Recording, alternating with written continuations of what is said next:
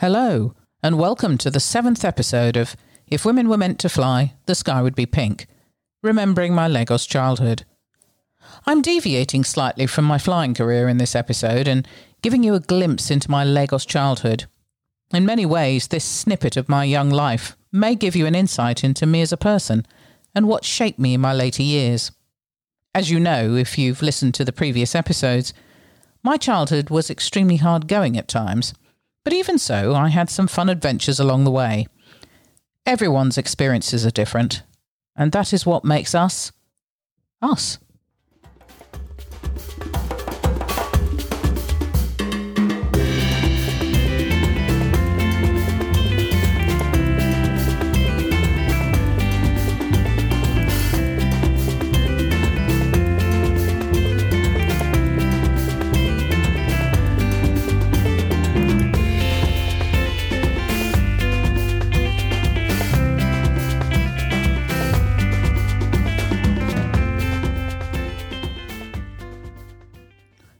I remember sitting outside the house on the wall next to our low double gate, which was my favourite place as a young child. I could see in all directions. Straight ahead was Iditar Street. Running parallel to the house was our street, a Ayederon. Just opposite the middle of the wall was a big patch of gravel and stone mix.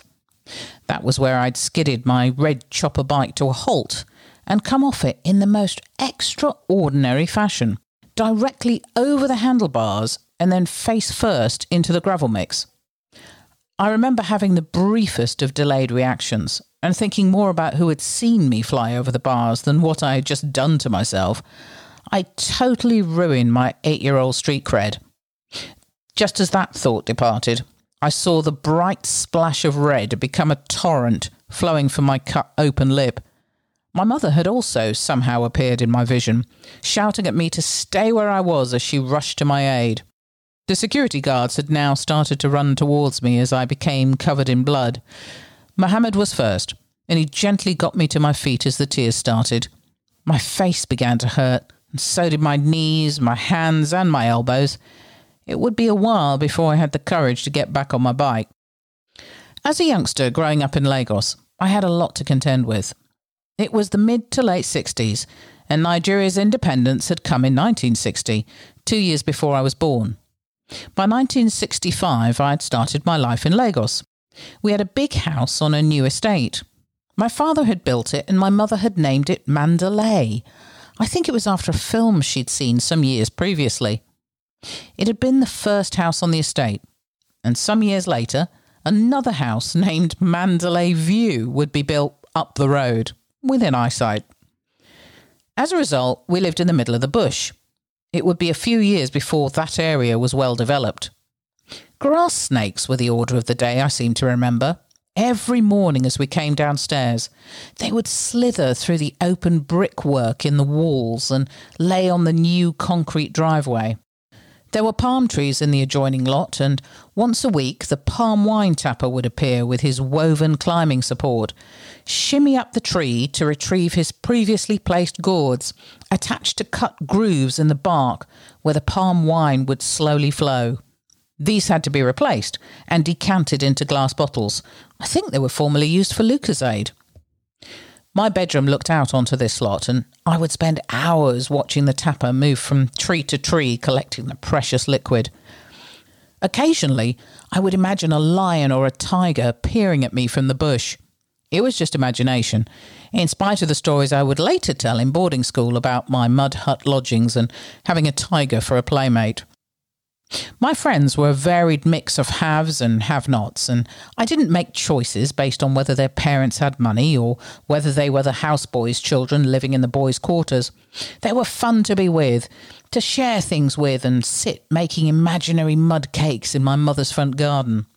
The mud was of the finest quality, even though I somehow managed to pick up a parasite which burrowed into my right thumb in a matter of days. I still wasn't deterred. I had woken up one morning with a worm shaped line running the length of my thumb, and it was so itchy. I showed it to my mother, who in turn sent me to my father's surgery, located at the back of the house. He looked at it and asked what I'd been doing. I was playing in the soil, I said, as if he should already have known.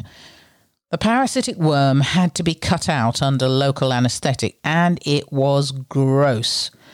I cried fiercely as it was extracted from my deadened thumb.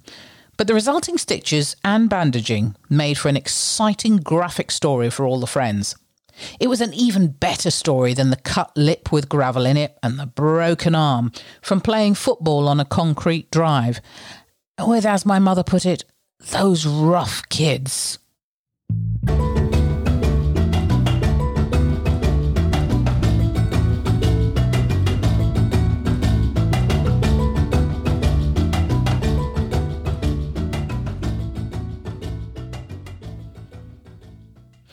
In those early, exciting, busy days in the 60s, downtown Lagos resembled a heaving metropolis, complete with department stores, banks, offices, petrol stations, and open markets. Kingsway, Leventis, and UTC were the department stores of the day. I would spend hours with my adopted auntie, who was the manager of Kingsway stores. It would mean that I could sit at the manager's desk and eat one of the freshly prepared meat pies that I loved so much, whilst my mother shopped for groceries. At Christmas, I would be first to visit Santa on the tiny kids' train that wound itself round at least half of the third floor, now disguised as Santa's grotto. There were also the donkey rides at Leventis, outside with freshly laid sand in an arena where you got to spend at least half an hour with them. I remember one Christmas waiting outside in the car for my mum, who had gone in to choose a present for me, but couldn't decide between a doll's house and a train set. Don't worry, I soon put her right. Years later, I would wander into town with her to the open market to pick up various electrical goodies, such as my first cassette player with radio, the local markets were always teeming with people. Women with heavily laden trays bearing various wares, ground nuts ready to eat, household items, all inhabiting every available space to do business. I had saved up for this and I wanted the very latest cassette player. I would also pick up some country cassettes. We had one record shop in close proximity to the market, and that was where I would pick up my first single kung fu fighting, appropriately dressed in my green, red, blue, and yellow flared golfing trousers, matched in magnificence only by my six inch suede multicolored platforms. I was rocking the look in a way only I could. By 1976, I was experiencing a freedom I had never before known and taking full advantage of it. My father had died in July the year before in a car accident, and I was adjusting to a lot of things. The fact that I would soon go to boarding school in the UK was one. Secondary school up until that point had been Holy Child College, a Catholic school in the heart of the city. And before that, it had been a succession of primary schools St Saviour's, a British High Commission school, which I enjoyed for the most part. My eldest brother used to drive me to school, and I remember being introduced to Simon and Garfunkel on repeat over and over and over again. The only thing I struggled with in school at that time was being very talkative and not understanding maths too well. But in the end, my father thought I was too pampered and decided to send me to Anti-Ayos primary school, which was a world away from my comfort zone. Not because I was now the odd one out as a mixed race kid, but because my circumstances were much better than that of my fellow students. School was harsh, and punishments even harsher. Flogging was the order of the day, and although I received a fair amount of it at home, this was public flogging in front of your friends, mm, just because they could. I was very unhappy and I hated every moment of it. Happier times were spent at Bar Beach, a favourite destination at the weekend for families. Deck chairs and umbrellas lined the sand for a fee, and drinks and food sellers were abundant. There was also a dark side to this area. If you're feeling particularly sensitive today, Lucy says you might want to turn the volume down at this part as my story takes a slightly bizarre and sinister turn. Lagos and other cities had been beset by armed robbery on a grand scale for years. The deterrent was execution by firing squad if found guilty, and these were also held at the same beach. It was designed to discourage armed robbery, but it didn't really work. I witnessed on television and in the local newspapers numerous events of this kind as a child. The streets were dangerous too. Perceived local pickpocketing and other transgressions could sometimes be met with instant justice in the heat of the moment. I appreciate this must sound incredibly barbaric to those who haven't grown up in similar settings, but it was my normal. And in fact, my mum laughingly recalled our fun afternoons at Bar Beach well into her old age. When I look back on my childhood years from 3 to 12, I see a rich tapestry of colour, in spite of associated trauma. Both the varied, colourful experiences with friends, learning, and shared experiences, which made me accepting of all types of people, rich or poor, the brutal and cruel side of life that was part of my local environment, came together to make me the person I am today. The long term friends that I attended school with, and then, many years later, in the midst of adulthood, met again. Here's a shout out to my childhood friend Abigail, one of the strongest, kindest, and most loyal friends one could have.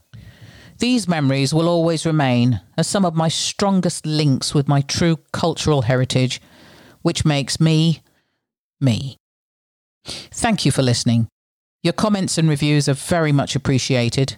I hope you enjoy the different music as well. Thank you, Lucy Ashby, for editing this episode. In the next episode, I will plan to return to Nigeria from the US, having been offered a co pilot position with a new airline, and I retreat to London in the aftermath of disappointment to get some much needed life experience. Thank you, and goodbye.